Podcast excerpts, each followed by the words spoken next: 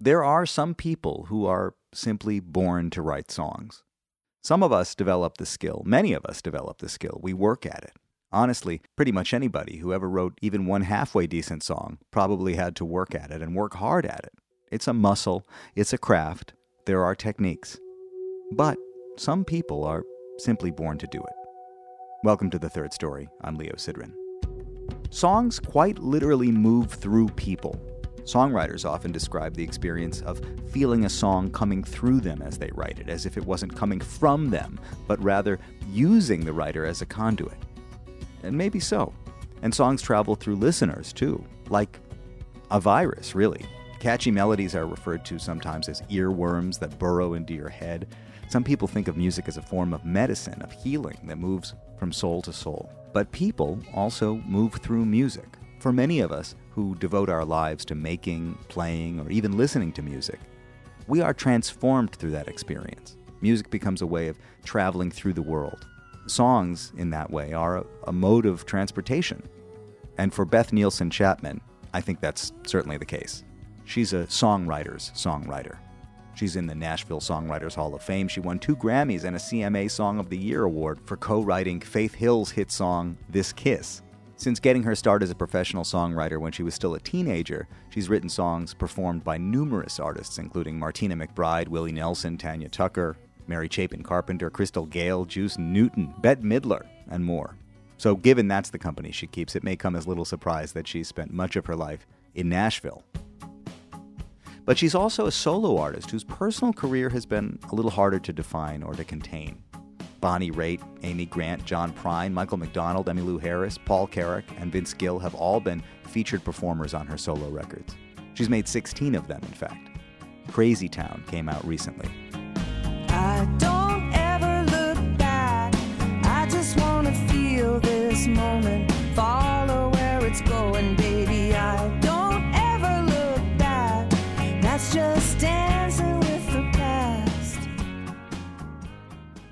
Beth's personal journey has also involved more than her fair share of loss. Her husband, Ernest, died of cancer in 1994. Then, a few years later, she experienced her own battle with breast cancer. She eventually got married again to a psychologist and photographer named Bob Sherman. And we met at the end of last year in late 2022, just days after Bob himself had died of leukemia. But Beth has channeled many of those losses and her successes, her life experiences in general, into her work. The songs have often moved through her, and she has, in turn, moved through them. This, my friends, is a really special conversation. Third-story.com is a place to go to sign up, subscribe, join the mailing list, check out the archive, including other brilliant songwriters like Ron Sexsmith, Donovan Woods, Theo Katzman, Curtis Stigers, Becca Stevens, Jesse Harris, Jorge Drexler, Imogen Heap, and a whole lot more. The third story is made in partnership with WBGO Studios. Visit wbgo.org slash studios to find out more about all their award-winning content. And it's patreon.com slash third story podcast to help keep the music moving through this project. If you enjoy what you hear, please consider leaving a review or some stars on Apple Podcasts and tell your friends. Here's me and Beth Nielsen Chapman talking it down. At some point, I'd like to have a whole other conversation with you about the podcast world. I want to talk to you about it because I see that you. I have one. I had a partnership with uh, this place in Nashville called the Acme Feed and Seed, which Yeah. is a big, giant skyscraper building. And they had, you know, various clubs and stuff in it, but they had this cool little radio station that was right on the street. Like you could look in the window and Yeah. Oh, cool. and they were cool and i had several meetings with them and i worked up a little thing with them where i owned the content but they would partner with me and then there'd be people that would i'd come there to their little radio Studio station place, yeah. studio and rodney crowell came and you know a bunch of really cool artists came and we Yeah. did about 14 episodes but they weren't edited so then we just did them really quickly because i mean once i put the word out i mean people were like yeah i'll come and do it and i had a really cool format it was like um my i'd have my guest person and i'd have two i'd do two song critiques and it's called the song school podcast which i have all still sitting there kind of frozen and the idea was that i would have people you know send in a song and a lyric and they'd have to sign a waiver Yep. and basically if they were chosen then i would call them either on the phone in the show Yep.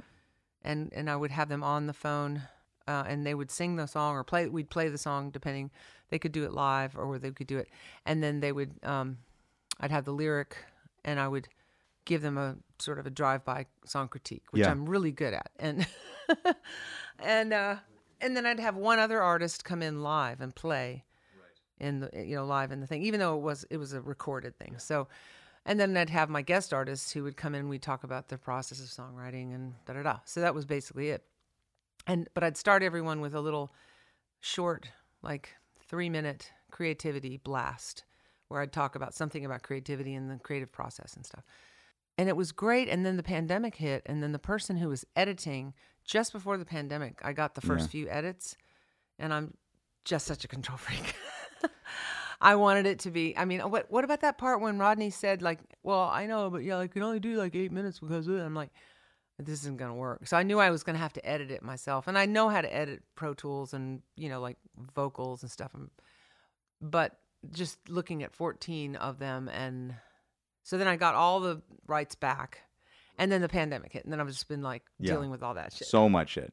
Um, So- Beth Nielsen Chapman, everything that you just said, which I know was not really even what you intend to talk about, opens up so many questions for us, though. Yeah. The first thing that comes to mind that I thought about last night when I saw you performing was the role of co-writing and collaborative creativity in your life. Mm-hmm. And you know, you said this thing, I'm a good critique. I'm really good at critiquing. Yeah. And it sort of like opens up the question about when you are in critiquing mode versus when you're in collaboration mode and if you see those as the same thing or oh no, Yeah. totally. Well, first of all, writing and critiquing are two different things, and within writing, there are different channels. And Yeah. my my job as a teacher of songwriters or a person who tries to encourage people who are trying to write songs, Yeah. because some people won't identify themselves as Huh. songwriters or they don't even give themselves the right to be creative. So my passion is to try to find those people and convince them that creativity is not something you have. Hmm. It's something you're in. You're in creativity. It's not up to you. Hmm. If you leave your cheese sandwich on the piano and you come back 4 days later, if it's not Velveeta, which is not a food, there will be mold. it goes right along all around us all the time.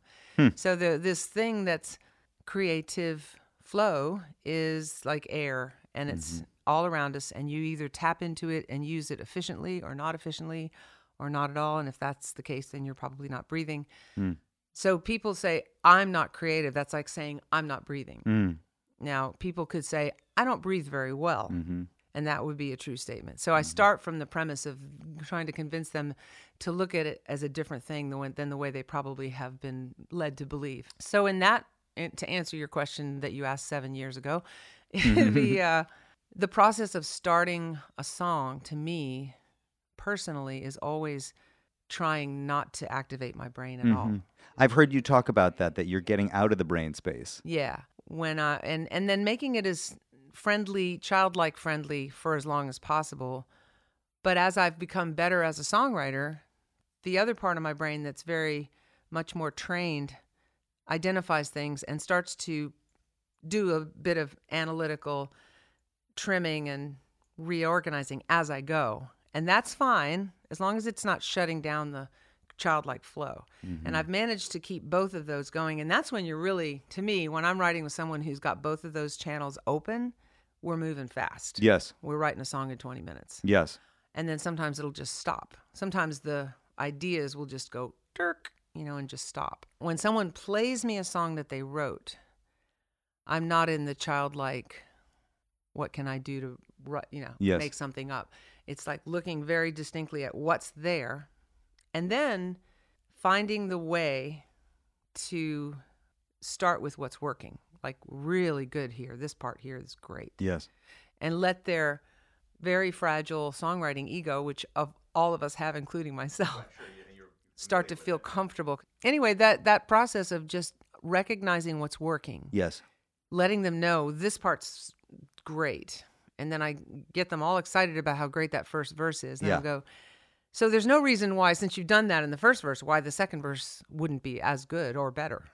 And then I introduce the homework part of the equation, you know. Right. But the reason I feel like I'm good at it is because I can look at something and see, you know, because I've written a million songs and stuff, I'll just go, that line, that's the third line of the second verse, is actually such a great title. Yeah. You know, so I might say, this might even be a whole other song, but that thing, and you wrote that third line, and I'll pull something out, and they won't have even known what they've done. Yes. You know, and I'll say, write that, and write actually three of them, three different ways. And the other thing I do a lot is, and I do this to myself, so Yes. I'm not asking anybody to do something that I wouldn't do myself. If I say the second verse should be better, I'll say, write five more second verses.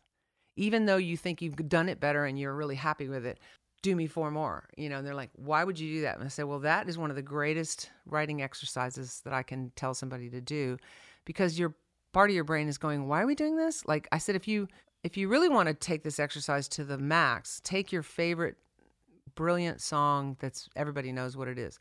Like Yesterday by the Beatles. Pick a song you love that you can play that you really know is airtight. Then write five new second verses to that. While this part of your brain screams at you and says, Can't we just go to lunch now because this is stupid because we're not going to make this any better?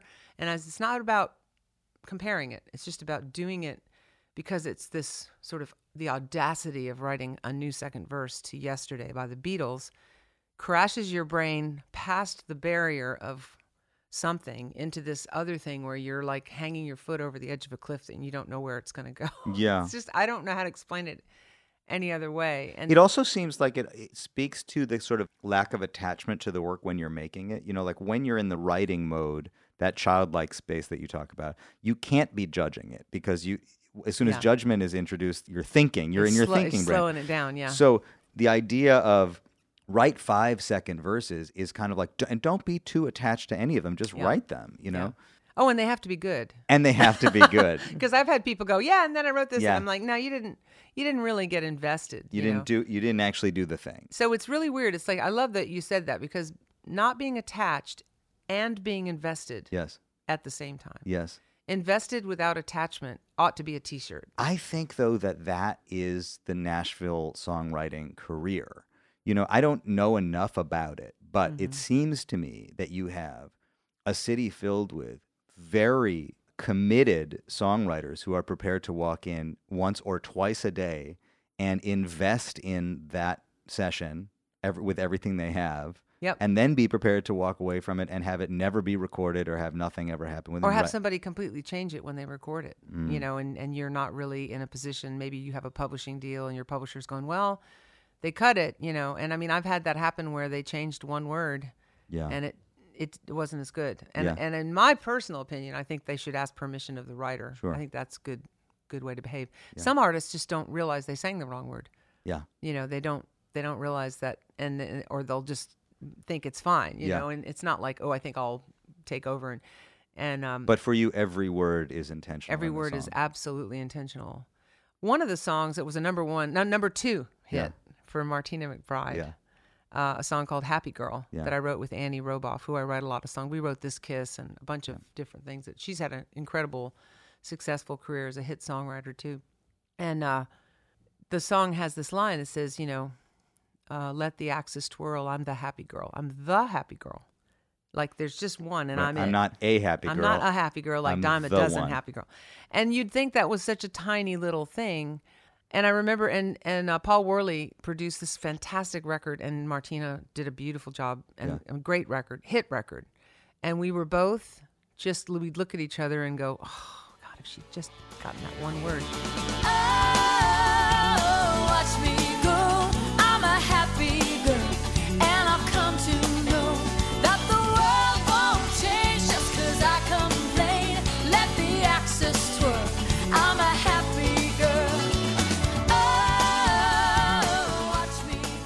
friends of mine were like, "I can't believe you're complaining about." It. I'm not complaining. I'm Yeah. just saying.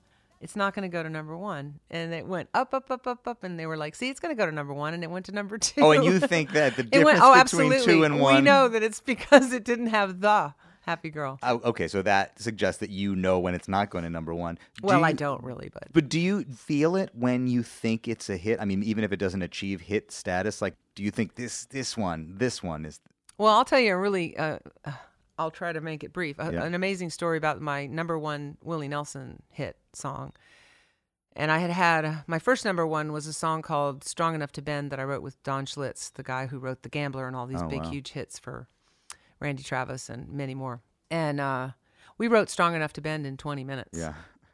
And then we wrote another song, and then we went to lunch, and my head was just spinning. I was it was really one of my first big co-writes when I got to Nashville, and it didn't get cut for two years. And I, you know, the demo went around, everybody heard it, all the girl groups heard it, all the female artists heard it.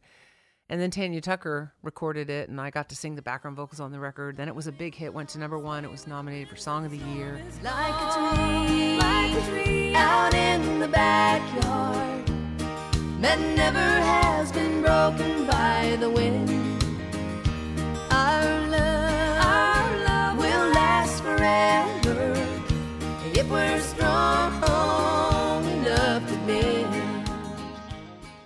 So right from there, my phone started to ring, and one of the people that called me was Fred Foster, who was a giant in the music business. He had signed Kris Kristofferson and hmm. Dolly Parton. He had Monument Records. He's the co-writer of Bobby McGee. You know, hmm. big. You know, Classics. and he was recording Willie. wow. And he calls me up and he goes, Well, Beth, you know, Willie's not writing right now. He's got a lot going on in his life and he's not writing and we got to turn this thing in. And he, and he, I've been pestering him to get some songs to me. And he finally just said, Hey, get whoever wrote that song strong enough to bend to write me one or something like that. So it was like deemed Yes. asked directly from Willie Nelson. And I, and I went about completely losing my mind for three months and I wrote this song that I got the title first, which is always a bad thing for me because then I start thinking too much. But it was a really good title. There's nothing I can do about it now. And there's a great saying in Nashville like, you can't copyright a title. So if you have a great title, keep it to yourself because anybody can write it out from under you. And I kept hearing people saying, well, there's nothing I can do about it now. And I'd be like, oh, somebody's going to write it.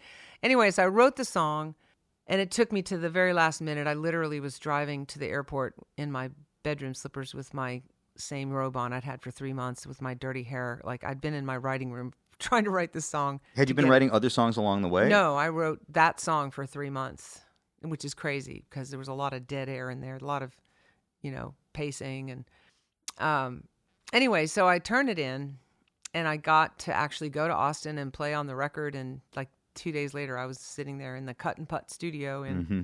in the middle of a golf course in Austin, and I remember they played the demo, which I played all the parts on the demo. It's a little four track demo where, you know, and I did this boodly, boodly, boodly piano thing on my little dinky keyboard. And this was rudimentary stuff I had back then. But it was fun. It was charming, you know. But I had done the, the vibe of the, the beat was totally based on On the Road Again. Mm-hmm. You know, the train beat. Just can't wait to get on the road again. The life I love is making music with my friends. And I can't wait to get on the road again.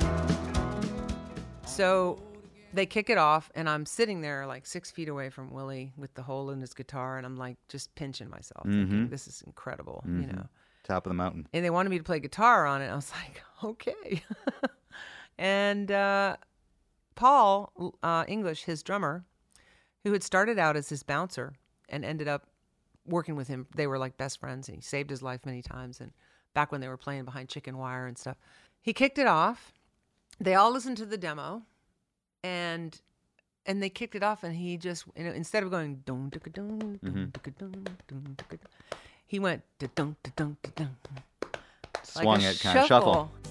And I didn't even know how to play the guitar to that. Yeah. I was just kind of like, like, yeah. well, okay, what are, what's happening? And and then Willie's phrasing, of course, he's known for his insanely un, unusual, unexpected phrasing. Mm-hmm. So he just laid his voice on top of there, and I didn't, I couldn't even tell what country I was in. I've got a long list of real good reasons for all the things I've done. I've got a picture in the back of my mind of what I've lost and what I've won. And I was like, okay, well, this is going all to a different place. That I'm sure they're just running it down, and we'll do it a few more times, and it'll be fine. I've survived every situation, knowing when to freeze and when to run. And regret is just a memory written on my brow, and there's nothing I can do about it now. get to the end of the take, and and everybody's going hooting and hollering, and there's like, "Great job, that was fantastic," and and Willie goes, "Well, I say let's go to lunch." yeah. and I let out some sort of animal sound Yeah. somehow in that second. I just thought, no, like I said no, and I went, oh, was that me? Oh, Yeah. sorry, because I was just what, you know. And he looked at me, and his eyes are so intense. He's got like really dark eyes, like, not dark mean, but Yeah. you know, like really intense. Is there a problem? And I'm like, no, no, no. And I started kind of trying to find a way to put into words like maybe Yeah. we should do it again. And I Yeah. said, you know, I just wanted to point out because there was one thing I noticed just Yeah. just FYI before we go to lunch, you know, and I'm like way too many words coming out of my mouth and things. part of my brain is going, you do realize you are telling Willie Nelson how to make his own record, right? You Yeah. hear that you're doing that, right, Beth? So maybe you want to stop with the words. And I was just going, blah, blah, blah, blah. and whatever it was I said was something like we should try another one or we should listen to the demo again because I said something at the end of it was like I kind of wrote it to a train beat, sort of like on the Yeah. road again. You're a big hit song, remember that one? And I think Paul might have heard it as a shuffle. Yeah. And Willie goes, Well, let's ask Paul. Paul's putting his coat on, talking to people, and he goes, Hey, Paul, would you say that you heard that last song as a shuffle? And Paul goes, Yeah, yeah, I did. And Willie goes, That's what I thought too. And he goes, Well, let's go to lunch. oh, question, Question solved. answered. Question was like, answered. Right. Okay. So I go to lunch and I'm like trying not to cry because I know that my dream is now hit the wall and I'm never going to, that song will never see the light of day. I'm convinced. And I remember calling my husband out behind the back on a payphone of this restaurant crying and just saying, it's a total disaster. You know, he goes, that, um, honey, you just haven't had enough sleep. It, I'm sure it's fine. Willie Nelson makes great records, blah, blah, blah. Record comes out. It's the first single. I don't even tell anyone I have a song on the record because, and there were two other of my songs on that same mm. record. He mm. cut three of my songs on that mm. record, and I was just keeping a low profile because I knew I was going down in history as the person whose song tanked Willie Nelson's career for the first time. And it came out, and I was like, oh, I, I, I couldn't even listen to it. I was just, and I ended up, I'd sung on it, I played on it, but I was just, it's going to be a disaster. And then it went into the top 20. I went, oh no, now people are going to hear it. It's going to go like to top 20, and then Yeah. people are going to hear it, and then they're going to see that I wrote it, and it's going to tank my career. I mean, I was so consumed. That's very funny. It's going to be a hit and it's going to tank my career. Exactly. Yeah. Yeah. Because at the time when I was writing with Don Schlitz, he was having so many hits on the radio. They were like five of his songs in the top 10. Mm-hmm. Yeah. And I said, Did you? I didn't realize you wrote that song. He goes, Yeah, I wouldn't have put that one out. I'm like, Well, Don, you wrote it. He goes, Yeah, but you got to be careful what you write because when you get really popular, they'll, they'll, they'll cut anything, even if it's not great. Oh. And I was like, Wow, you know. But he, he did, he was a brilliant songwriter. So he had astute knowledge of what he thought was his better songs. And he said, you know, you put it in there and they anybody will come and get it and Yeah. they'll cut it. And I said, well, I, I hope I have that problem Sunday. So anyway, it goes into the top 10. Uh, the Willie Nelson thing goes Yeah. to the top 10. I start hearing it on the radio and people are asking me about it. And I'm like, yeah, I wrote that. Well, golly, why didn't you tell me? I'm like, Yeah. well, you know, I just, you know, I don't know. I just wanted, didn't want to jinx it. And then it went into the top five and I was hearing it all the time. And then it was like, I couldn't turn on the radio without hearing it. And then I started thinking, and I started listening to it and I thought, you know, that's not that bad. Ah, By the time it went to number one, I was like, that's right. I wrote that, you know, just like that, you know. So I was totally, I metamorphized Yes. all the way through that process. And I realized there's a lot of ways to skin a cat. And if you write a great song, it may not sound right to you, but it's still, and I think that is a great song. And I, and I worked really hard to write it. I had to, I had to rhyme now, like four times more than is humanly hmm. possible. And I remember sitting in my little writer's room at three o'clock in the morning, sobbing because I couldn't come up with another owl rhyme. And I started thinking of rock a bye Baby on the treetop," and then the cradle, the bow. the bow will break, you know. And I thought, and I don't remember how I put it, like. uh and I've been dreaming like a child since the cradle broke the bow Mhm. and there's nothing I can do about it now. And I thought, that's the shit right there. you Yeah. know? That's a pro shit. That's some pro shit. And I've been dreaming like a child since the cradle broke the bow. And there's nothing I can do about it now. I thought a lot about the craft of songwriting watching you sing your half a dozen songs last time. You had 30 minutes to get your point across last it was night. very short. and and there were so many thoughts that, you know that I collected in that short amount of time. But one of them was an artist is a thing. hmm To be a singer and have a compelling delivery is a reality. To be a great musician is a thing. But a song, a great song, can also walk itself onto a stage on its two legs and deliver itself to an audience through whoever is going to say. I mean, sometimes the song is much greater even than whoever is delivering it. The song is so powerful. A Right. real song, a great song, well crafted, provocative song, something that makes you feel, something that cr- has its own three dimensions, it lives in its own universal space, is so powerful. And you just, I mean, you are also an artist and you're a musician and you're a singer, but the songs were so strong Well, and so you. compelling. And it, it made me remember, right, this is about songs. I mean, really, what Yeah. we're, you know, songs have their take on their own life, which suggests that all of those songs that you sang, which are deeply, many of them deeply personal to you, hmm could also be delivered differently by different people and still have their same integrity, even though they might not be the way you would sing them or, th- or have envisioned them. The song almost takes on its own life at a certain point. It doesn't Yes, belong absolutely. to anyone. That's right. That's right. And when- when I wrote Sand and Water, Yeah. and I played that, the first person that heard it was Rodney Crowell. Yes. And I remember trying to get him to write it with me because I wanted him to co write something with me. And he's like, that's finished. Yeah. And not only that, but that song is going to go out in the world like a little piece of medicine. It's going to find who needs to hear it right when they need to hear it. And it's not even your business what happens then. You can't even stop it no matter what. Even if it's not a single, even if you think it's just this it it will have its own power source to get to the next person. Yes. And that's exactly what's happened. all alone I came into this world all alone I will someday die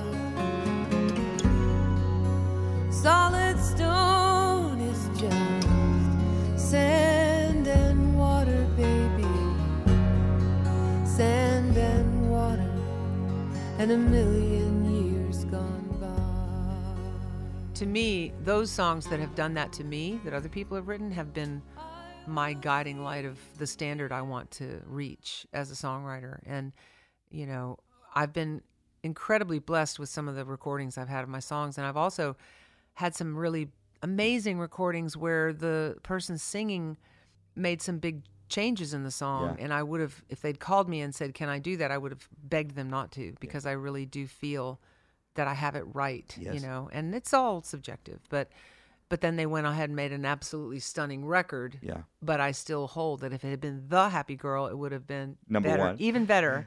Well, mean- even better. Who knows if it would have gone to number one? But the song, I want to get back to what you're saying because Yeah. this is one of my pet peeves about where we are, and I don't want to go off into music biz because Yeah. that's a whole other, that's another show and a half. But what we have lost culturally as humans as a result of things that are out of balance and what do you want whatever you want to call it greed or corporate whatever that has undermined the ability for the people who actually write the songs even if they are or are not the singers mm-hmm. sometimes they are sometimes they are not especially in Nashville there are working songwriters Yes. and the percentage that they get of the trickle down of whatever streaming is is abysmal and absolutely criminal and you know, I just had somebody ask my brother just asked me this morning. So Spotify's getting better now, you know, and I said no, they're actually not near near good enough. There's a lot of PR and a lot of campaign and a lot of thank you so much Spotify because blah blah blah, and it's like it's so it's so beyond out of balance, and it needs to get fixed and sorted, probably through legislation.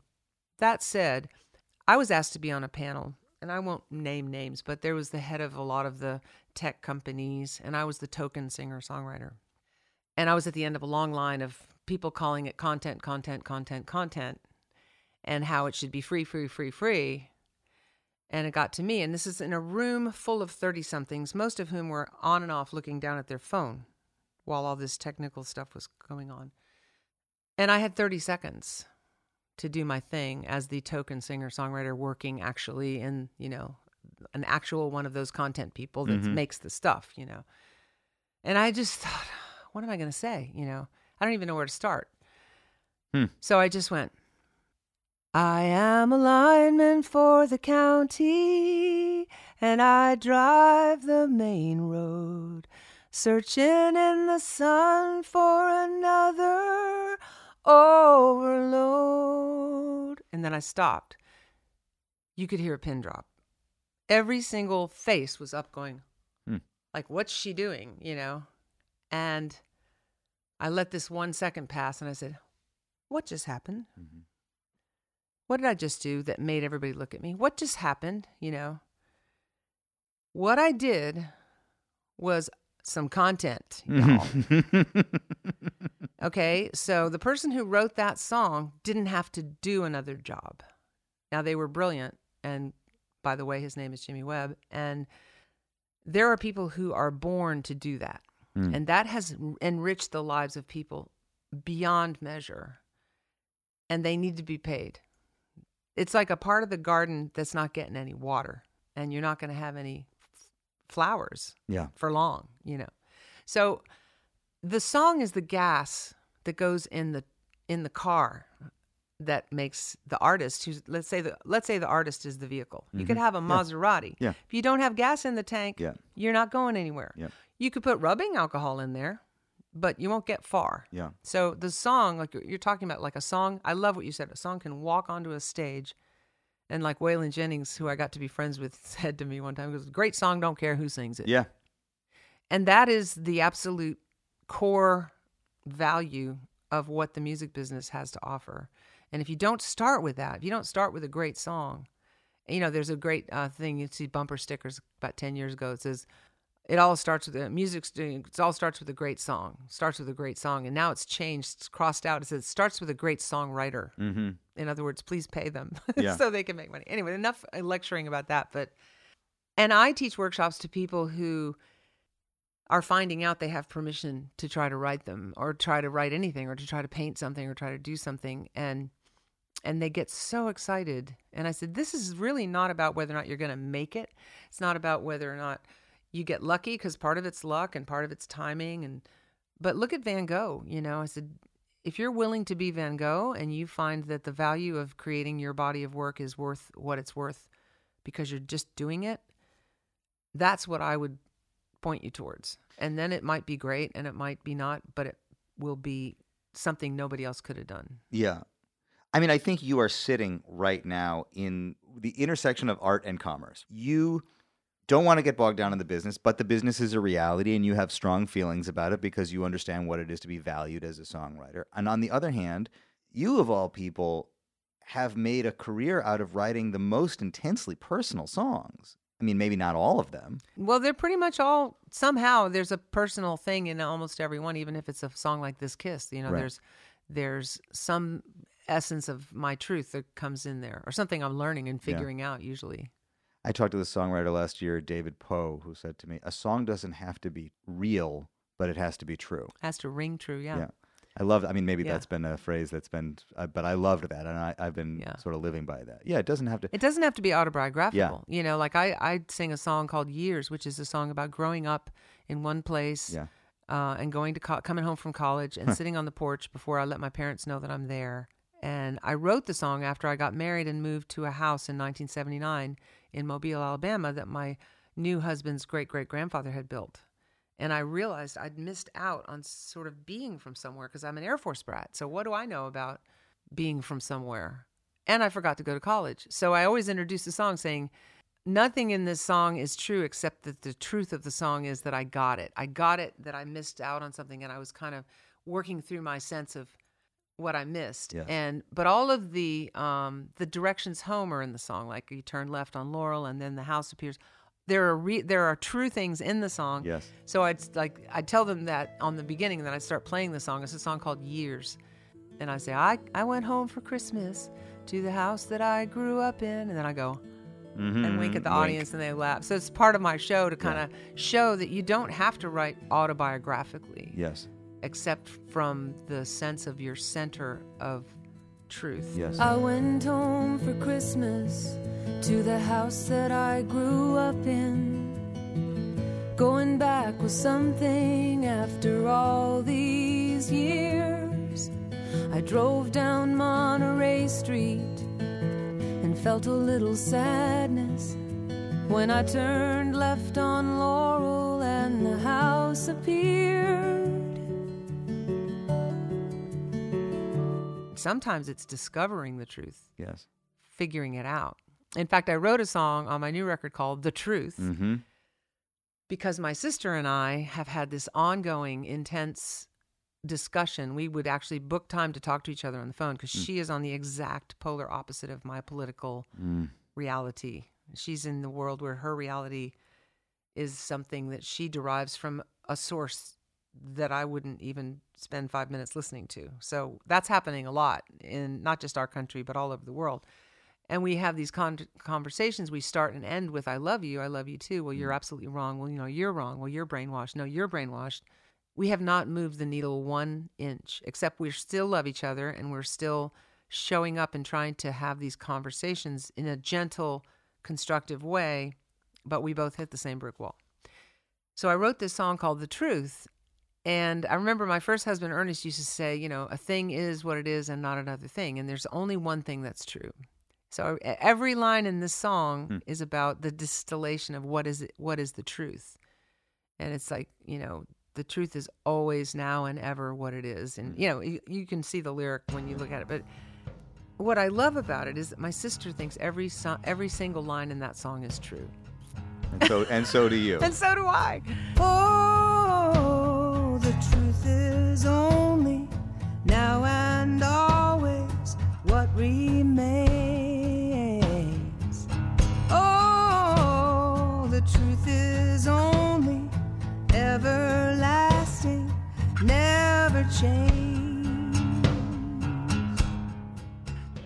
what a weird funny time to be uh, in the world you know this is this is something that i think everyone is challenged by and i think we're i'm finding that kindness is the only Mm. um, thing that makes sense like even somebody who's just completely lost their mind i just look at them as in an altered state Yes. and i'm just going to make sure that i don't make it worse i've stopped trying to convince people Yeah. you know but i do try to get through through my songs yeah, no, and I think you can do a lot. I think you can do a lot through songs. I mean, I think you can, w- Yeah. whether or not people are even aware of what's being done to them. I think you can transform Mm-hmm. people through songs. But actually, what I want to talk about now for a minute is how songs have transformed you.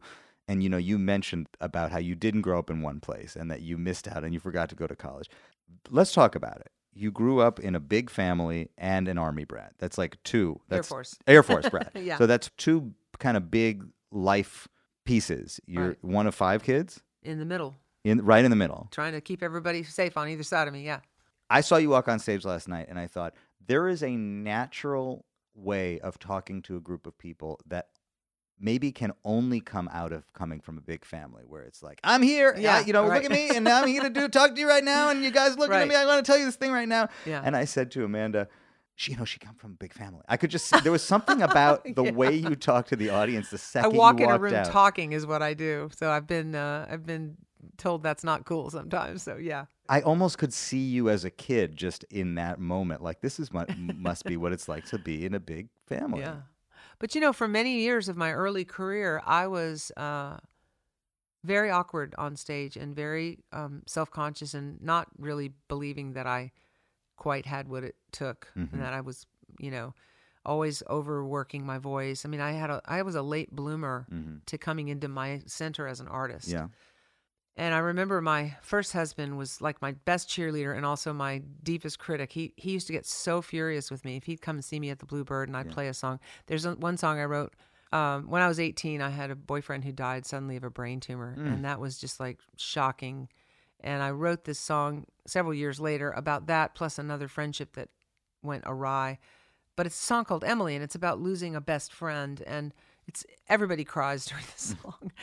And I, when I first wrote it, it had power to it, you know. And and, and I, I would play it, and and the minute I would finish the last chord, you could hear people sniffling during the song, you know, because it has a turns in the middle of the bridge, and people would go, "Oh no, she's dying," and um, and I would always just do some kind of stupid joke or I'd, cha- I'd do a funny voice or something before they even had a chance to hear the the, the last chord Mm. ring out. And I remember having this huge fight with Ernest on my way home. He was so furious with me. He says, "I don't understand. why you would be given this God given talent. You write this absolutely airtight, perfect song. You have everyone's heart cracked open, and then Beetlejuice jumps out of your mouth or something. what is that? You know, why did you do that? And I said, I don't even know what you're talking about. I mean, don't criticize me. He goes, No, you have to hear me. You have to hear me. Please, the next time you sing that song, I want you to freeze. Like, freeze. Count to 10.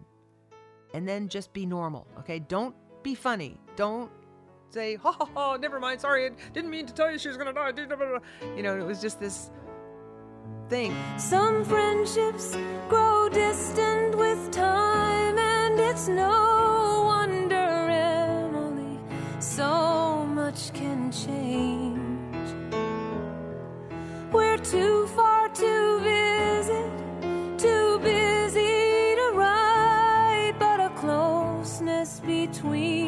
us remains.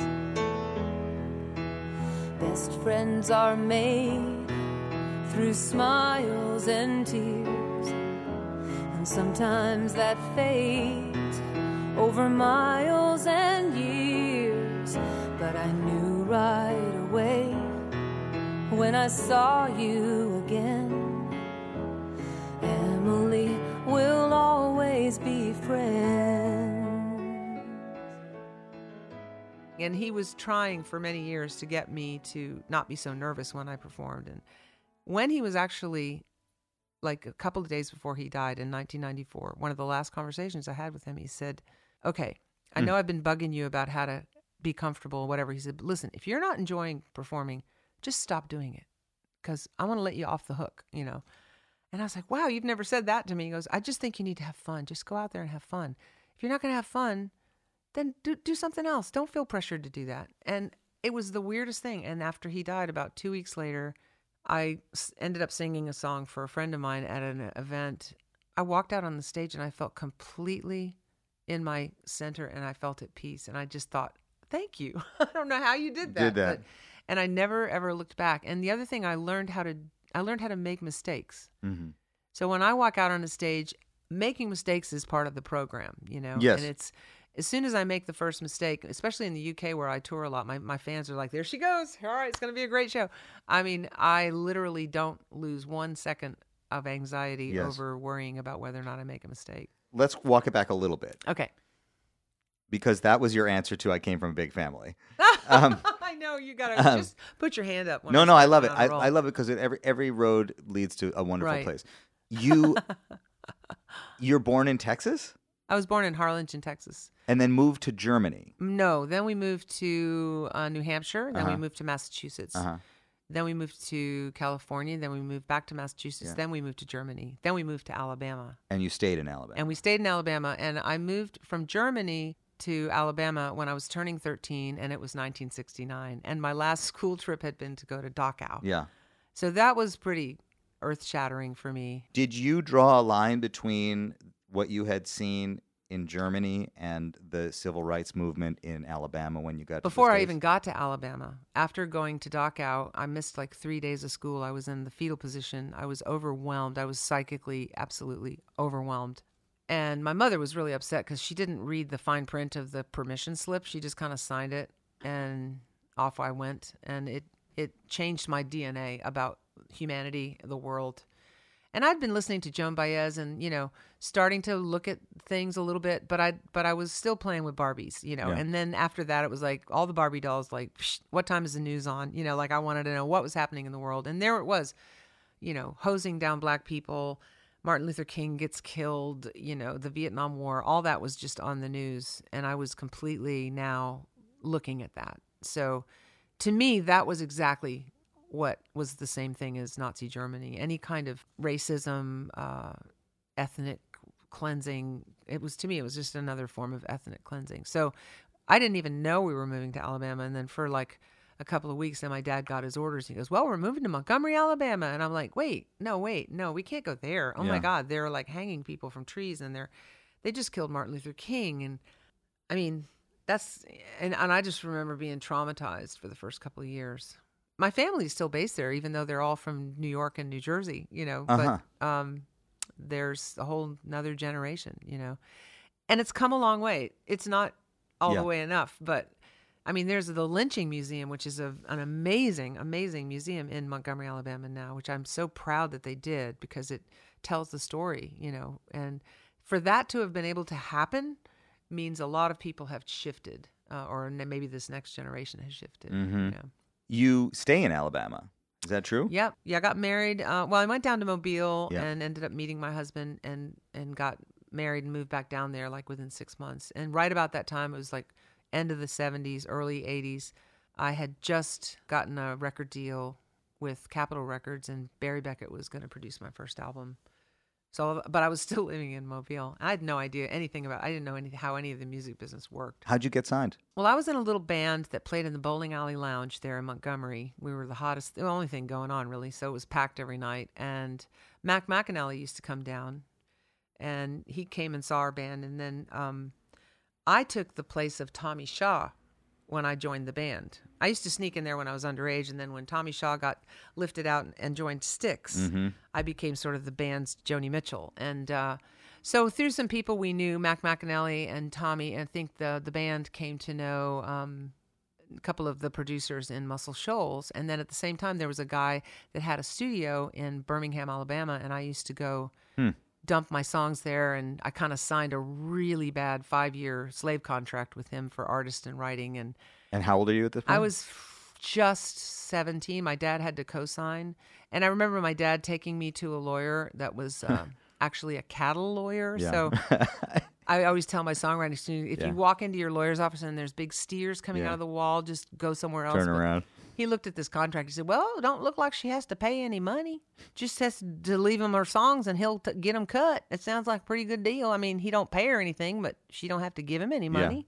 I'm like, Hmm. so anyway, I ended up getting out of that horrible deal a couple of years later because I was in this band that started recording in Muscle Shoals, and half of the thing we were recording was my songs. But I hadn't heard from that guy in a couple of years, and I just, Mm-hmm. Yeah. you know, but a couple of the songs were, well, I was I was still under contract. Yeah. And the guy, and then Terry Woodford found out that I had this outstanding contract. He said, "Can you bring it to me tomorrow?" And I went, Mm-hmm. "Yeah." And I brought it to him, and he was like, I remember him putting his head down on the console Mm-hmm. like this. He goes, "We can't use any of your songs. We can't use your voice. You have to get out of this contract." Yep. So you got out. Then I got a real lawyer. Yeah. And he wrote a couple of letters. And what happened was the guy that I'd signed the contract with took my 50 songs, went to Screen Gems, and sold them my 50 songs. And they gave him $12,000. And that was my first aha moment of, I need to actually pay attention to this Yeah. stuff. And A, and B, this stuff is valuable. Yeah. So the only one favor this person did me was that they allowed me to see that there's value in what I was doing, mm-hmm. even at 15, 16 years old. Mm-hmm. And there's one song out of that catalog that got cut, you know, by Crystal Gayle. So I was still learning. I had a long way to go. As a What was the song? A song called When Love Is New. Love that's new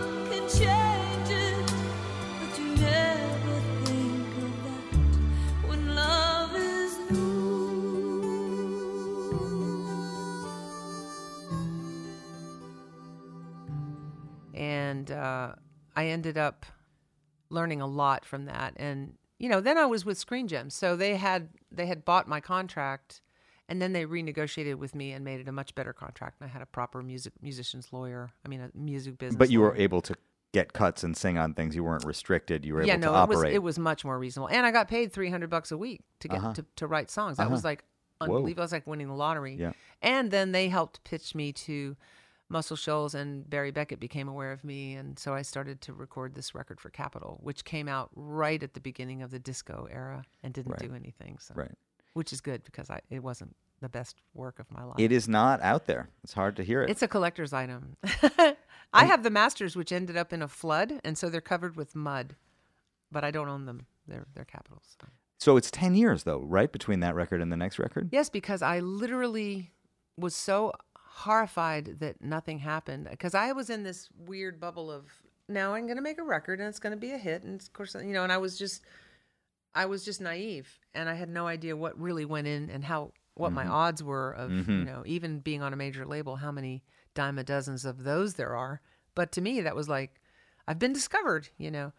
Hmm. And Disco Duck was on the radio and all these other songs were coming along. I, I liked Donna Summer, but I was like, oh my God, you know, I can't.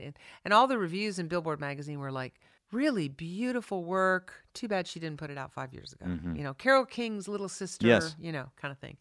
So I shut it off. I just went, you know what? That's my best work. That's my best shot. I was on a major label. Screen Gems dropped me about a year later. I mean, I kind of wrote a few more songs for a little while, but then they were like, "Well, she's not on. She's." I got dropped by Capitol. I got Yeah. dropped by the publisher, and I thought, well, I'll just start my family, and I don't need to do that. I'll just sing songs in bars, and I don't need to do my own stuff. I'm not gonna. And I stopped writing, had a baby, and all my creative juices went into making paintings and making baby things and sculpting little heads with Play-Doh and just everything except writing songs. And my husband was like, "Oh boy, you know, she's gonna, she's losing her mind," you know. And what did he do? He was uh, the director of a treatment facility for adolescents that he built from the ground up, and his degree was in philosophy, but he worked with psychologists, and he was he was brilliant. He saved a lot of lives of young kids. He would take wards of the state, and it was like a group home, and it was a full on, you know. But he always believed in me, and he was a, he was a poet. He was very very good with words, so I, he would be my my sounding Yeah. board, right? So he was trying to get me to write and get me to write and get me to write. And I was like, no, no. And I was like, a couple of years went by, and I remember him coming up behind me. I was sitting at the kitchen table trying to get this nose just right on this little Play Doh head, three o'clock in the morning. And he just put his hands gently on my shoulders. Mm-hmm. And I was waiting for the barrage, and he didn't go, you he know, didn't, he didn't give it to you. he just didn't say anything. And I said, okay. And he goes, I really think it's time for you to start writing songs again. And I said, you know, it's just not going to happen. And the next week, we went to see Coal Miner's Daughter. And it was that movie that broke th- me through my frozen state because I uh, the scene where Loretta Lynn has her three children climbing all over her while she's planting potatoes, while she's writing one of her iconic songs because her career just started getting going. And I thought, okay, I'm being a baby. And I then I went back to writing. And the first eight songs I wrote were so bad because all I wanted to do was write a Loretta Lynn song. I didn't care about writing anything. I wasn't going to ever be an artist again. I was just going to write songs for country artists. And I started listening to Emmylou and really loved um, those roots kind of records and stuff. And I wrote, and they were terrible, like really bad. And Do you think part of the reason you think they are terrible is because they didn't have that kernel of truth in them? That's for sure. That's for sure. But the real thing also was just my brain, my songwriting brain was just needed oiling. You know, I just needed to get back into it. You can, it's a muscle like anything else. That's why the one of the great muscle builders, uh, like if you want to lift 3,000 pounds in the gym of creativity, Yeah. rewrite the second verse of yesterday about five times. It will bring you up a notch. Yeah. So, and I, and I, here's how I knew how bad they were when I'd play them for Ernest, who would usually be extremely opinionated, like annoyingly opinionated, he would just get real quiet and his eyes would get wider. And he had a really hard time. He could never lie. So Yeah. he'd just say, You just keep on writing. Mm-hmm. just keep going.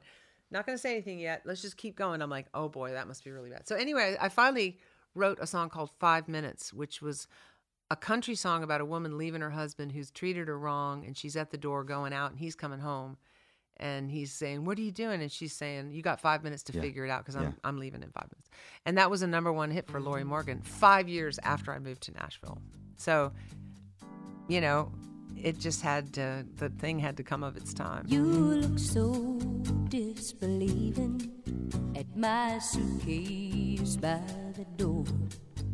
My taxi's on its way. I can't take it anymore. Lately, you've forgotten what loving me's about. Well, now you've got five minutes to figure it out.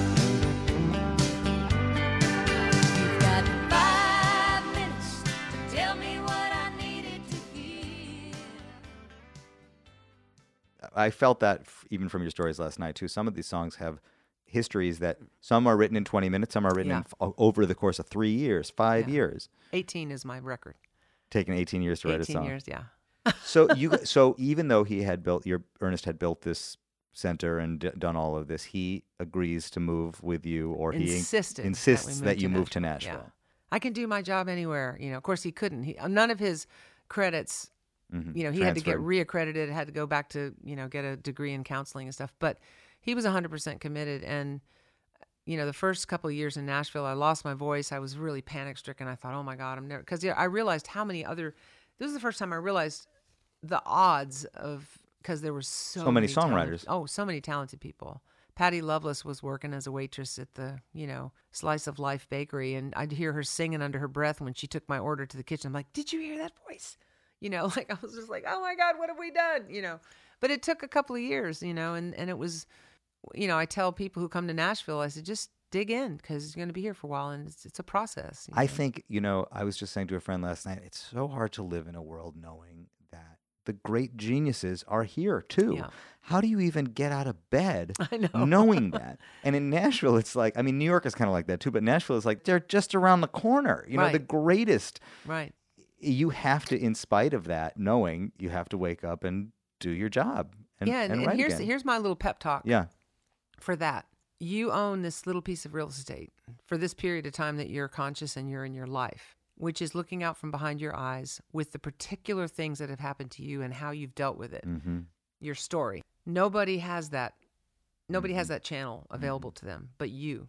So you can either leave a trail of information about what that was like, and it can be beautiful, mm-hmm. it can be ugly, it can be you take out a whole restaurant of people with a shotgun. It, mm-hmm. it can be whatever it is, the mm-hmm. trail you leave, or I call it your body of work, and I think of it as like a cave wall that somebody's going to come look at 2000 years from now. What did beth think you know? So it's what i i work on every day to see how does that how does the world filter through me Yes. nobody can do your filter you're it you're the camera looking out that's Yes. only one spot in all time in the whole existence of whatever is you're it and it's like finding a way to get your ego to sit in that chair Yes. that's where the ego belongs. The Yeah. ego belongs there because, like, you know what? I got something to say. You have no idea how to say what I have to say. Joni Mitchell could not come close to writing my song. hmm Now, her skills might mean that the way that she writes her song is going to be in a better form, but you can do, you can work on skills. You can get better at skills. But nobody can take your voice. Nobody. So, get into that, you know, fill yourself up with that when you're writing and do whatever comes out, you know. you started writing you already had a an unusual childhood you'd been moved around a lot you had a big family whatever but you developed a skill a way of telling your story through your eyes when you were still a teenager you had no way of knowing what was coming for you No But- way. Mm-mm. i think we need to acknowledge that you have experienced an enormous amount of loss many people have Yeah. there's been a lot of trauma Yeah. illness, they don't all have the tools to tell their story the way They have had. not all accessed the tools they have to tell their story. Everybody has the tools somewhere or Yes. somehow. And Yes. people sometimes have to pick up a stick and sharpen it, and that's the tool. So Yes. there's different levels Right. of accessibility to great tools. You had started to sharpen your stick, yeah. and as you've moved through this story, you've been able to kind of chronicle it and tell your story through songs. Yeah. Which I think is really kind of extraordinary. You know, it's not something that now looking back at your life, you say, you know, I think I need to figure out how I'm going to tell this story. I mean, it's there all along the way. There are all these documents, all these moments. Well, what's really weird is that a lot of my songs that do that, the songs that are the closer to the bone, preceded the events that the songs are about. That's happened numerous times. I guess the first time I really noticed that it Yeah. happened was with Sand and Water because Yeah. half of that album, half of those songs were started about two years before Ernest was diagnosed with given six weeks to live. And he lived for almost two years. So, Mm. I mean, I had half songs written and I remember playing them for him because I used to play him songs as I was writing them and, and he would be going, Wow, I love that. What's that about? It sounds like somebody's gonna die. I'm like, I know, I don't know. May I was thinking maybe I'm thinking about my parents, you know, getting older and I didn't know. And the thing is part of the childlike thing of gathering little bits and just putting them down without judgment is just opening up to whatever comes through. Yeah. And then I look at it kind of like the next day and I'm thinking, hmm, that's interesting. Like there's this chorus that said, We hold it all for a little while, don't we? Kiss the dice, taste the rain like little knives upon our tongue. We can do it all when the lights go on and the music plays and we take the stage like we own the place, as if time were cheap and the night forever young. We hold it all for a little while, don't we? Kiss the dice, taste the rain like little knives upon our tongue.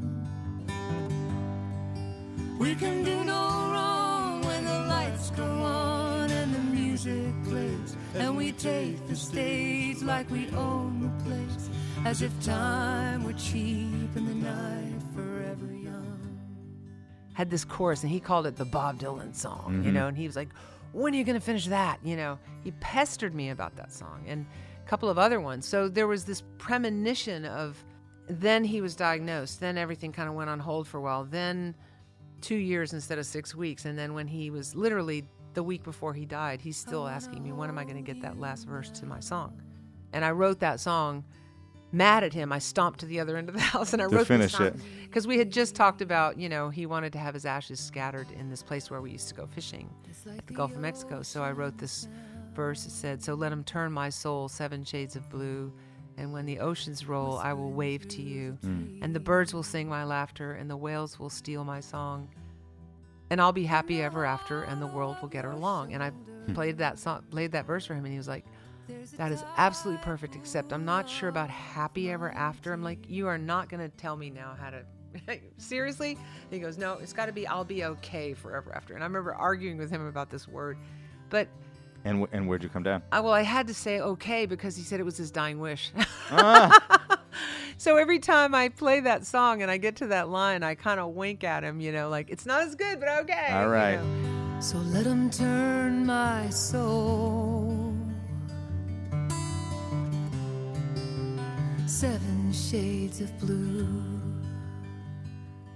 And with the oceans roll, I will wave to you. and the birds will sing my laughter, and the whales will steal my song.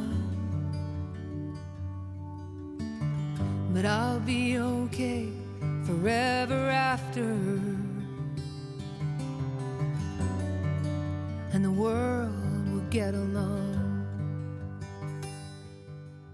We hold it all. but it's okay because you know there was something about that little fight that was like our last little fight about mm-hmm. whether or not i said happy ever after mm-hmm. or okay ever after and i'm like well you know what sweetheart? It is my song. He goes yeah but it's my death. Yeah. i'm like yeah but i mean okay fine fine you know fine your dying wish okay that's it you don't get another dying wish you know what's fascinating though is I mean, I sound like I'm laughing about it like it's Pat. I mean, it was devastating to lose him. It was devastating to lose my husband Bob just recently, you know. But in the midst of all of that, there's been this incredible emotional flexibility where we're we're we're crying one minute and then we're we're saying the most funny joke about it because you can't get a a, mo- a more contrasting backboard than actual death to bring the light. Yes. you know. Well, and I think you were pr- uh, kind of prepping for it like that. So when you told the story about how Ernest was offended or upset or frustrated with you for trying to make light of a heavy moment, telling the story of your boyfriend Yes, who had passed, right. And he's said, "Don't do that. Don't. You should. You should s- sit in it and allow people to sit in it. Why are you trying to protect people from Right, that? right. But it almost feels like you had already started to play around with how do I do both at the same time. How do I take care of everybody? How do I take care of Right, everybody and right. let them know that I'm okay? Right. And it's interesting, like when you talk about people, not a dry eye in the house. I mean, you sang some songs last night, and we were crying, and you were not, and it made me realize, no, no, you're in. I'm okay. I'm okay, and I'm in control here. I'm still here to sing this song, and I'm going to take care of you, and I'm going to take care of the music, Right. which is very, you know, I was.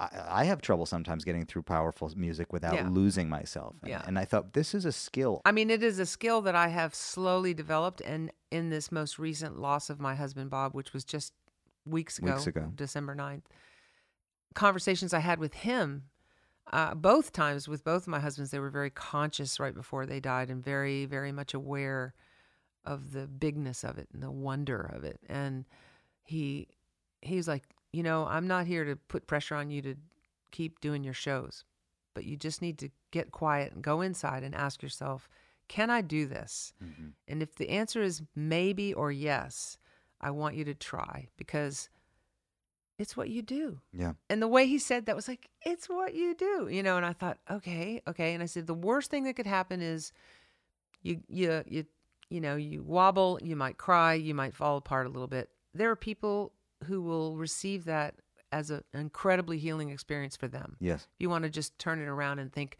what good am I doing if I'm up there crying? Well, you're doing good even if you're doing that. Yes.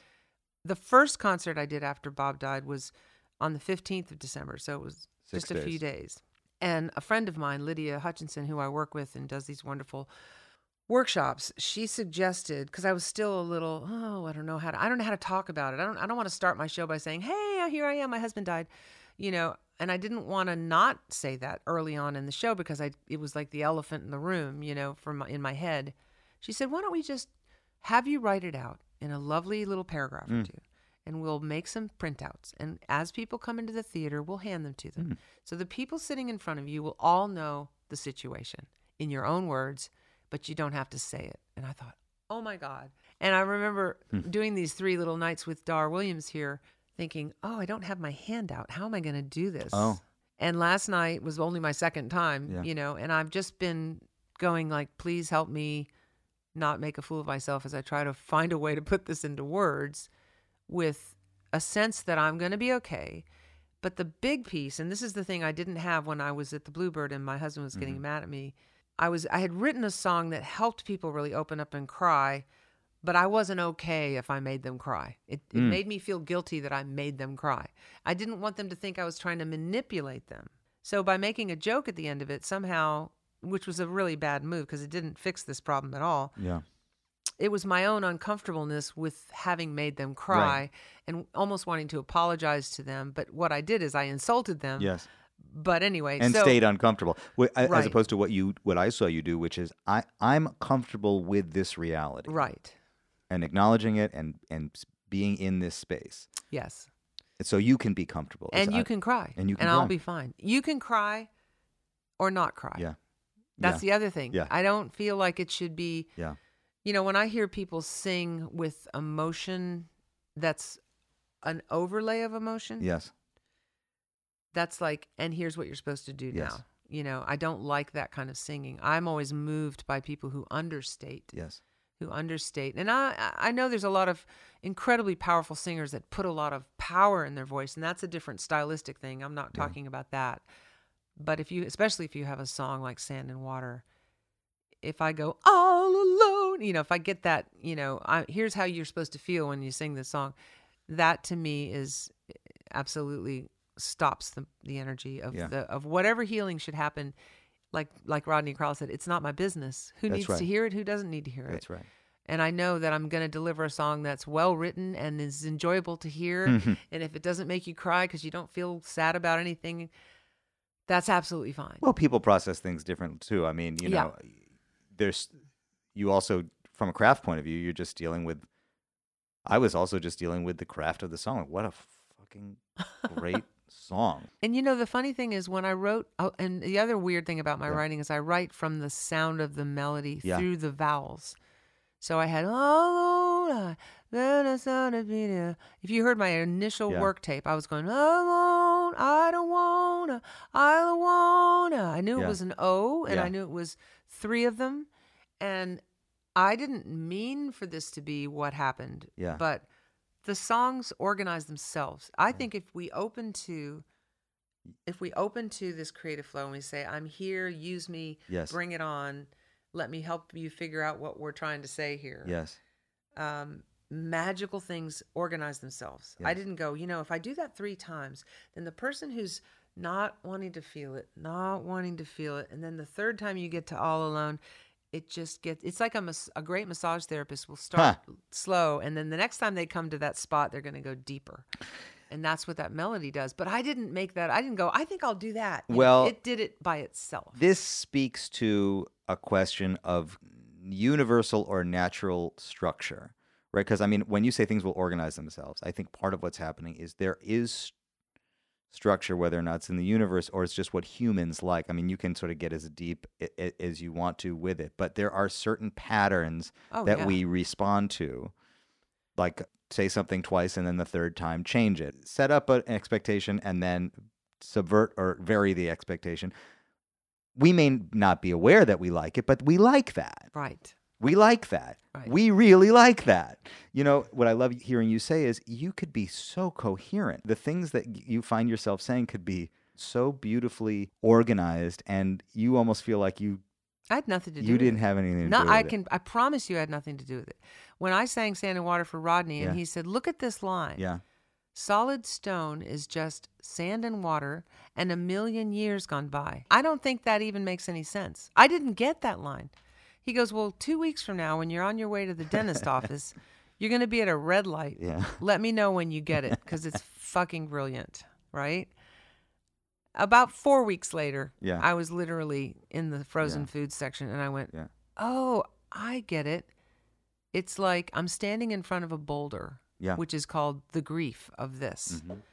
And I'm being told I can't go around it and I can't go under it and I can't go over it. I have to go through it. Mhm. The only way to get through solid stone Mhm. is if it melts back down into Yeah. sand and then I can walk over it. And it's just made I mean, I took it as it's just made out of the stuff that you can walk on. It's not made out of anything else. It's just It's sand. it's, just sand and water. transformation, Yeah. right? So solid stone is the same thing Yeah. As sand and water Yeah. add a million years Yeah. and it turns into a Yeah. stone that's another way to look at it you know so many lines of songs that i wrote that are the best lines like that that where i go that's amazing Mm-hmm. Yeah. i didn't write it i just wrote it down there is a sense, even in your writing, of the divine. I mean, you are willing not only in my writing in in this conversation in every thing happening around us i feel i like i have a front row seat to the divine especially amplified by the losses that i've had and the way that i've been given a way through it. Like Mm. i'm not worried about myself. I'm absolutely hit with these waves of sadness that just put me on on the floor but they're waves. I'm not afraid of them. I'm like oh i'm gonna cry now. I'll be back in about 10 minutes you know. If you go to YouTube and you put in sand geometry, there are millions of these YouTube videos. Okay, there's a flat Mhm. metal plate. You've probably seen this flat metal plate. Um, you put salt or sand on it. They put a tone into it, frequencies. As soon as you put 440 into it, it turns in the the sand turns into geometric shapes of Huh. one kind. You change the the note on Yeah. it, it goes Different to another shape. shape. And that to me, I love to show that to my friends who Yeah. are atheists Yeah. because it doesn't matter what you call your God. It doesn't matter what religion or culture you're from. That is divine. That's divine organization. Everything is completely in order, even in the midst and out of the chaos. And that's why my first drafts look like somebody threw up on the page. There's things upside down and there's writing backwards and forwards and and, and I know in there a song is forming itself. And my job is to pick through it and try to get it in the best shape I can with my analytical skills and my song craft skills, Yes. which you can sharpen.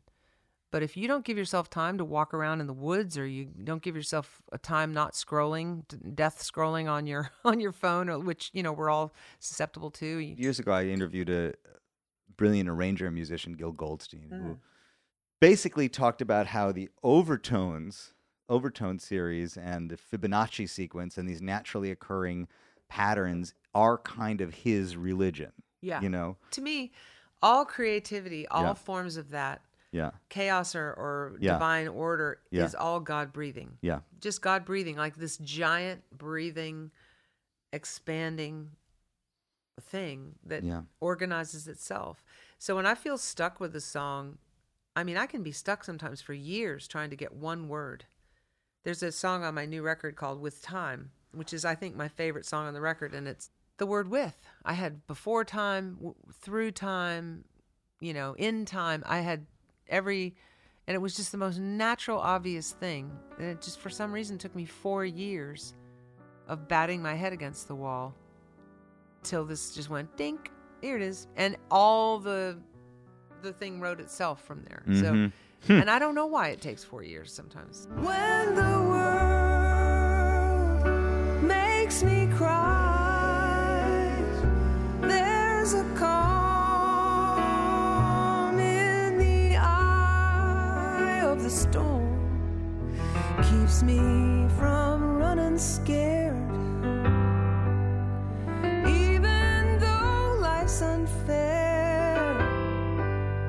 It's beautiful, it's magical. Whatever comes, whatever goes with time. Do you finish everything or or Eventually, I hope before I die, I'll finish everything that I'm excited about. But I mean, I have probably, I don't know, probably 130 half written songs, give or take 50. and do you walk them into co-writes? Like is that the kind of stuff that you bring it? No. Not usually. I might with one person or two people in the course of my career. But when I write with somebody else, I like to start fresh. Yeah. I like to see what Even a seed? Do you have allows- a seed? Come nothing. I can, you know, or they'll they'll have an idea. Usually, if I have a seed, I've already decided I want to write it. It's, it's weird. It's like if I have an idea, if I have an idea, if, I, if an idea pops into my head as we're talking, Yeah. then it's our idea. Yeah. And if it's my idea, then I start becoming, well, now I want to be careful how that gets written because I want to make sure. And I've written with David Wilcox. I don't know if you know David mm. Wilcox. He's a fantastic songwriter. You mm. should, Yeah. he'd be a great person to interview because he's way out there. He's Yeah. really fun to talk to. And David and I were both at a writer's, kind of an artist colony Yeah. at the same time. And he heard me playing this melody. Deeper Still is the name of the song. And and I'd had this melody for two years, and I had the first four lines of the first verse. Mm.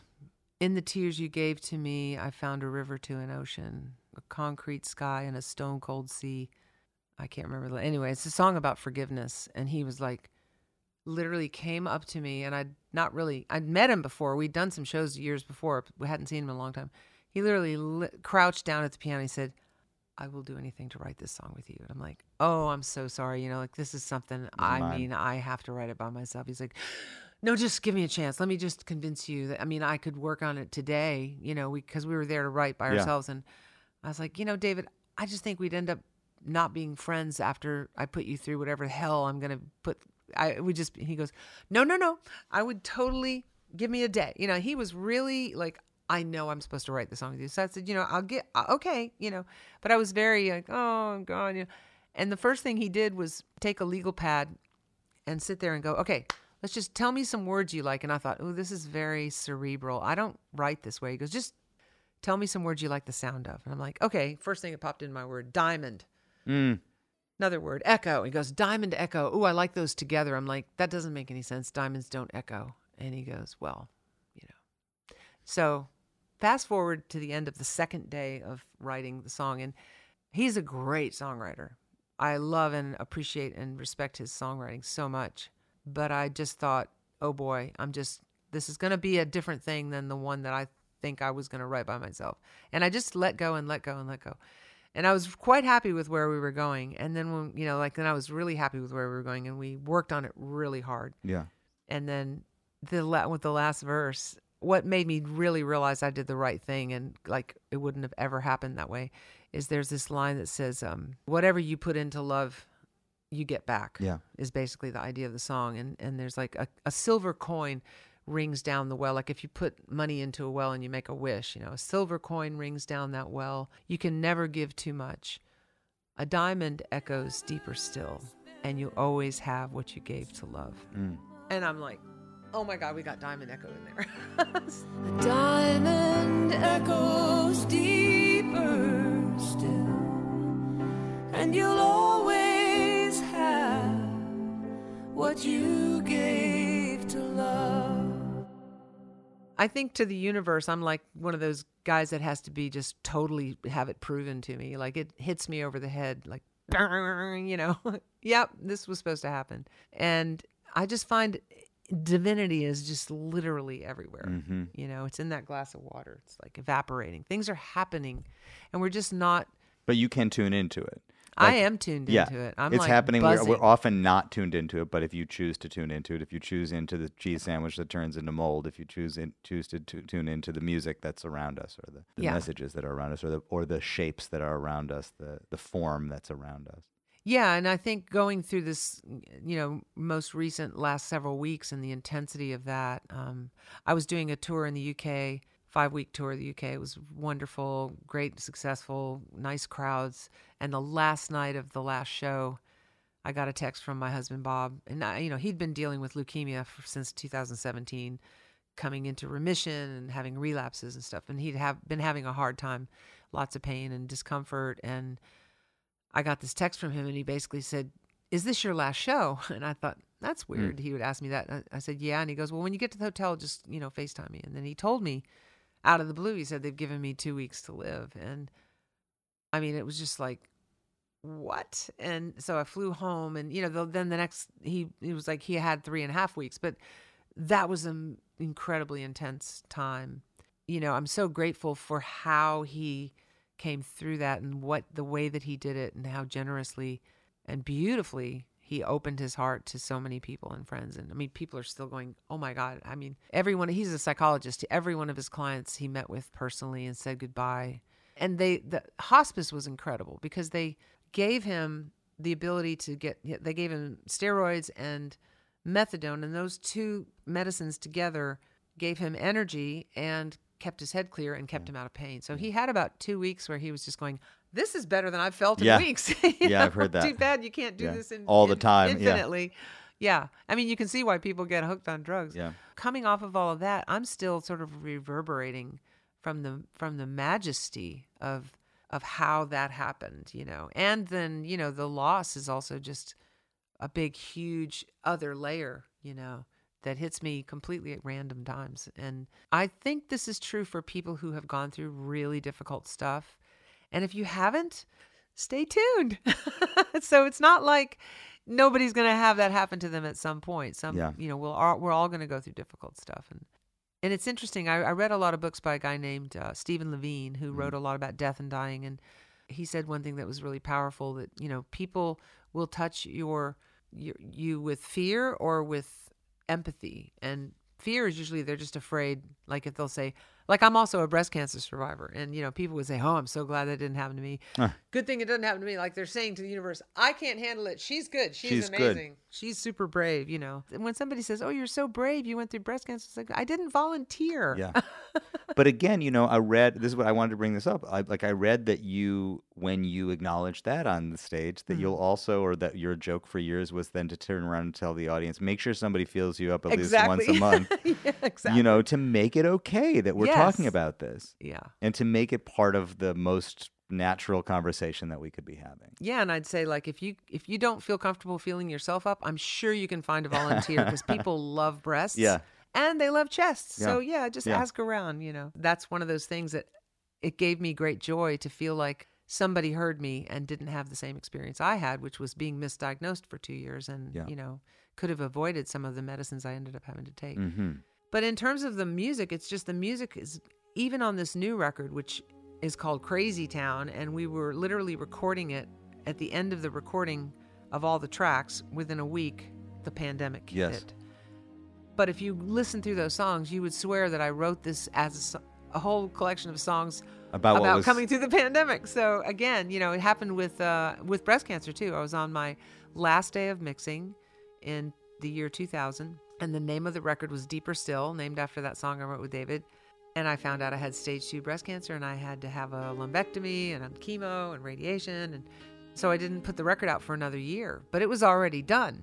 And then when I put the record out, people said, She wrote the most amazing songs about going through breast cancer. I'm like, Nope, nope. I preceded that. There's a light, there's a light in the darkness,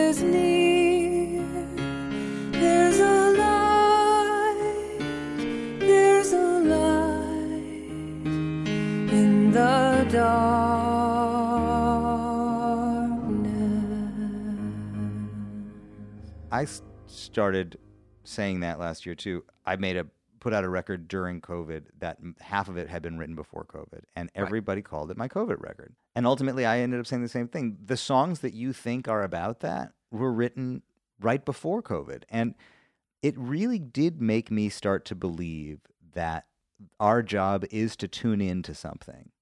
And if we, in our particular way of tuning in, as you say, is specific and unique to us, no one else will tune in to the quite the, the frequency in quite the same way, or they won't. Res- they won't You're make the, the, same portal thing. of You're the that portal. way, of that moment. But I can't explain why I wrote that stuff right before. Yeah. That feels more appropriate given what happened, or or makes sense somehow given what happened after the fact. So I mean, I've I've just touched it. I've just tasted it a little bit, and I fe- and I came to the same conclusion that all you can do is just open yourself to it. Yeah, and the, and the thing is, is as the more you are open to and curious about Yeah. it and, and waiting to hear it, as Yeah. opposed to your brain saying, "Now, what am I going to write today, Yeah. Mister Know-it-all brain?" That I, you know, I'm always dealing with it because mine's very noisy. You know, my know-it-all brain just wants to finish it and you know name it and figure it out, and, and I got to get that guy off doing something else, and and but being able to sort of be in that sort of joyful hunting and gathering part of the childlike creative flow i'll write down the weirdest stuff i Hmm. mean the weirdest lines um, when we were writing this kiss Yeah.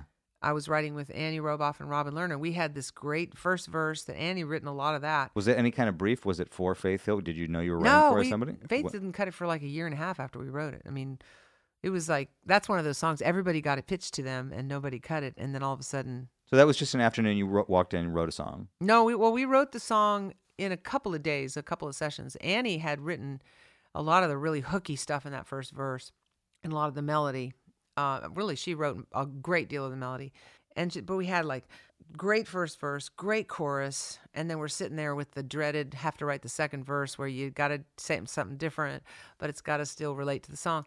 And if you've written a really great song, by the time you get to the end of the first chorus, it already feels complete Yeah. and then the hard part about about the second verse it has to go somewhere from there so i what i do in a situation like that is i just because i love the first part i'll just sing sing through it and then just launch my voice into some nonsense syllables that makes no sense and sometimes it'll be blah, blah, blah, you know and I, so i blurted out um, cleopatra was a snowflake Cleopatra was a snowflake. And then they both looked at me and went, No, no, no, no, no, no. We're not putting Cleopatra in the song. And I'm like, I know, I know, but there's a reason I said that.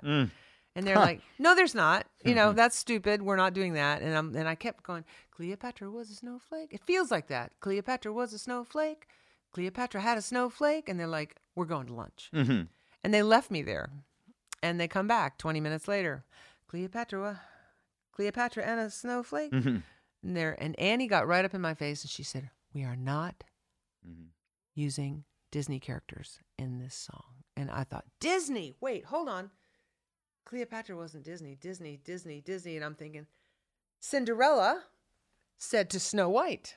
And then I realized, oh my God, Cinderella said to Snow White, how does love get so off course? How mm. does and then we wrote the second verse very quickly because it was like now we have like Cinderella's talking to Snow White going, How does this get so crazy? Yeah. You know, and which is really funny. Yes. And and then the, the, you know, the bridge was like boo boo boo boo you know, we, we got unstuck. Cinderella said to Snow White, How does love get so off course? Oh, all I wanted was a white knight with a good heart, soft touch, fast horse. Ride me off into the sunset, baby, I'm forever yours. It's the way you love me, it's a feeling like this. It's centrifugal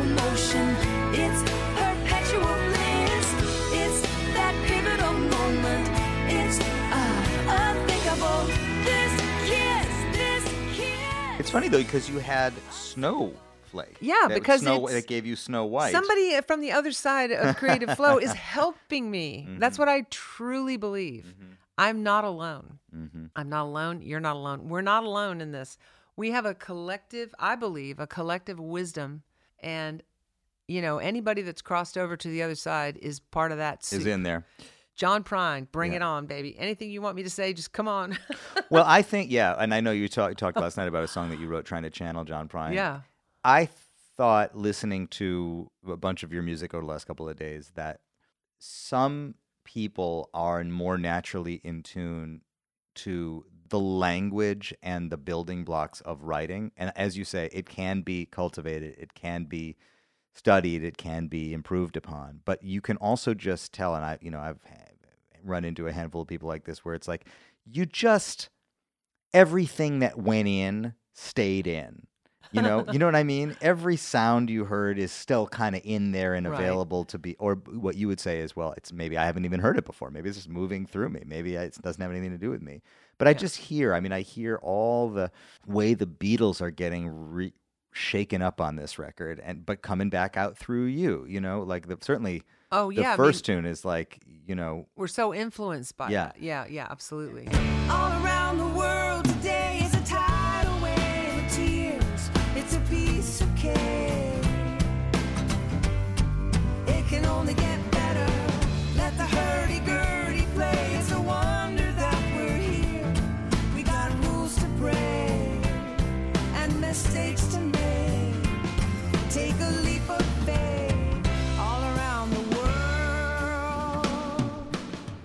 these are the ingredients we cook with you know Yeah. we're making a new thing but we all kind of have these ingredients and you've got a lot of song ingredients in that you've gathered over And I over think life. too, you think about people who love music and have soaked in a lot of Yeah. music, and then they go to become a songwriter. And I think you can become better at recognizing what to grab and work with, and how to play with it, and how to construct it. Like, yeah um, you know, you can follow the directions in Legos, or you can just make some shit up with Legos that nobody's ever seen before. And I kind of love Yeah. both worlds, but I'm not a direction follower kind of Yeah.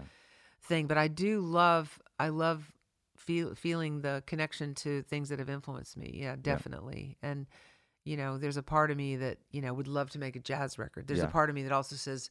That's a territory that I would have to be very apologetic about on the front end because I'm not knowledgeable, but it would be fun to do, you know. And nobody's gonna like I did a, a record that's never been released that's all in Sanskrit.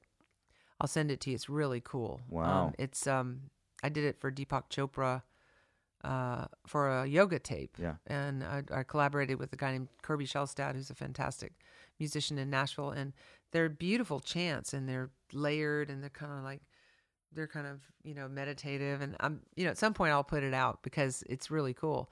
Um, I did the, the Prism album, which is in nine different languages. And I'm, you know, took me 10 years to do. Did that children's album on astronomy. I mean, I've just had this really wanderlust about trying different things just because I want to try it because I think it'd be fun, you know, and be interesting. how do you just stay motivated to do all that stuff like what's oh, driving you to keep you can't stop I mean, I'll run out of time before I run out of wanting to do it. You Yeah. know, I find it fascinating. If I had to do the same kind of record over and over again, I think I would become very bored and I would be feel very redundant. You know, even this record has its own flavor that's not like anything else I've ever done. Very, it's very live band kind of. And Ray Kennedy, who's just an absolute genius in the studio. You know, I really want to do a children's, a proper children's album. I've got all these songs I wrote with my son when he was in the first, second, and third grade. They're really entertaining. You Yeah. know, I have them all. I just have to find the time to to put it together. and Yeah. stuff. I want to do a record that's all vocals, no words, and long chords that barely move, so that you would just put it on like you know they have these binaural beats and Yeah. stuff. Like I, I might collaborate with someone that puts like boo boo underneath Yeah. that, but just really really still yeah because I have ADHD and I'm like working on trying to get to sleep and stuff. And I'm thinking if just there could just be one note. And there are some amazing recordings that go on for eight hours, just like ooh. I mean that. I know we're scratching the surface i know you have such a extremely deep and vast and long I can go on. storied forever. career just ask me about me. I can go on forever. but um but i do want to say how how much fun it is to get to talk to you a little bit. Well, it's so great because I've I've been a fan of yours and I've been loving your your podcast, your conversations. I love the in depth, the opportunity to go in depth on some of the stuff that's all around us, and it's so we're like steeped in this mystery. Hmm. And I mean, life to me is mystery school. it just really is, and um, and how it's something that most every human, if you ease them into the conversation in the right way, depending on who they are, they're fascinated to go there. They're like that gets them awake. You know. Yes. It's really interesting. And anyway, the the bottom line is I think we're all being very well cared for and looked after, even though it looks like a freaking mess down here Yeah. A lot of the time. Well, Beth, I think you are helping us look after ourselves through your work. I hope so. And so thank you for that. And I am really sorry for your recent loss. And I'm so grateful and thankful that you did choose to come out and and perform this week and this month and to, to talk to me today. Well, I'm so glad to finally get to sit in this sacred room with you and uh and maybe next time we'll play some music. together. yeah, I know it. yeah. Thank you for having me. Thank you. There she was, my friends, Beth Nielsen Chapman. What a story, what a beautiful soul, and what a hell of a songwriter. I decided to take her advice and to write some new verses to yesterday. Not easy, but here it is Paul's first verse and bridge, my second and third verses. yesterday. All my troubles seem so far away. Now it seems as though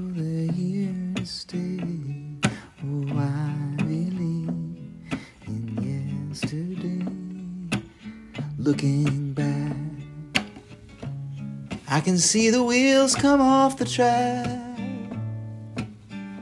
But in the moment, we don't think like that. It only happens looking back. Why she had to go, I don't know. She wouldn't say. I said something wrong now. I long for yesterday. Yesterday. I don't know why I kept my heart at bay. I wish I could have found another way to show my love yesterday. To show my love yesterday. I'll be back again in your headspace before you know it. Until then, I'll talk to you soon. This has been a WBGO Studios production. To learn more about WBGO Studios award winning podcasts, special concerts, live streams, and more, visit wbgo.org slash studios.